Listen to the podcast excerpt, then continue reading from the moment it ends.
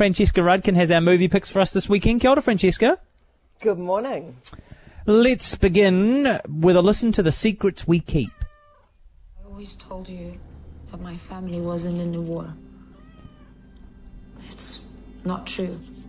What are you talking about?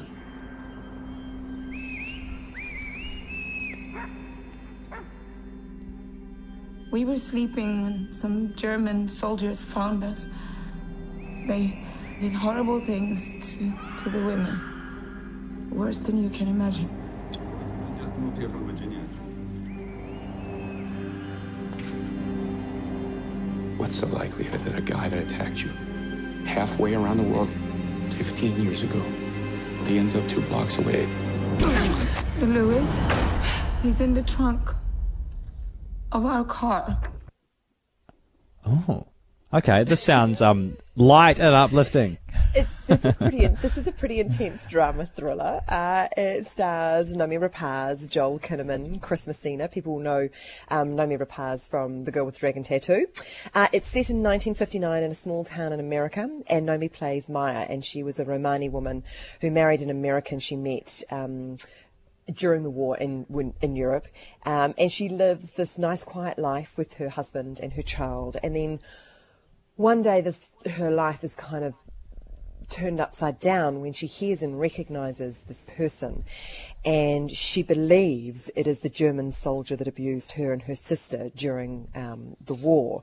She never told her husband about her war experience, so when she does react in a rather extreme way and takes the man hostage, her husband, she sort of admits this to her husband, as you heard in the trailer, he's in the trunk of the car.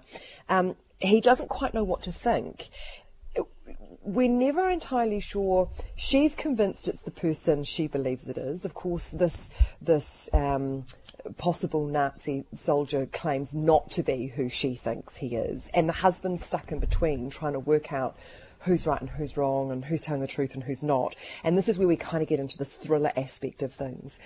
There's some really heavy themes in here about, you know, the aftermath of war, the cost of retribution, the possibility of redemption, the questions vengeance and how it should play out and the role it plays.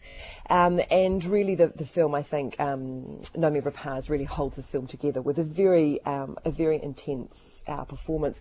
I think the problem with the way the story unfolds is there's just some uh, sort of moments which feel very implausible. So it's quite hard for it to come together, um, to be utterly convincing. But um, you know, if you're if you're a fan of hers and and um, the girl with the dragon tattoo, then you might want to give the secrets we keep a go. I gave it three out of five. Okay, that's the secrets we keep. Let's have a listen to Rams. Look at you, my beauties. You are beautiful. You are beautiful. But you're the best. Okay, the Grimacin brothers find themselves the last two standing yet again. And Les Grimacin is the winner. Oh, come on, Cole, cheer up. What a You two haven't spoken in 40 years. Why start now? Liz's ram. He's sick. Oh, okay, that's Sam Neill, isn't it?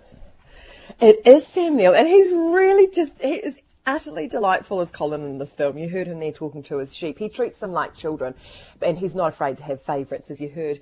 Uh, this is a comedy slash drama, although I would I would tend to say this more it leans more on the dramatic side. It's directed by Jeremy Sims, written by Jules Duncan, uh, stars Sam Neill and Michael Caton. It is a reimagining or a remake of the Icelandic film, which uh, won something at the uh, Cannes Film Festival in 2015. Won a significant award. It won a significant award Yeah. um, in 2015 and was a, a, a much loved film. But actually, this this story has been translated really nicely into Western Australia, into rural Western Australia.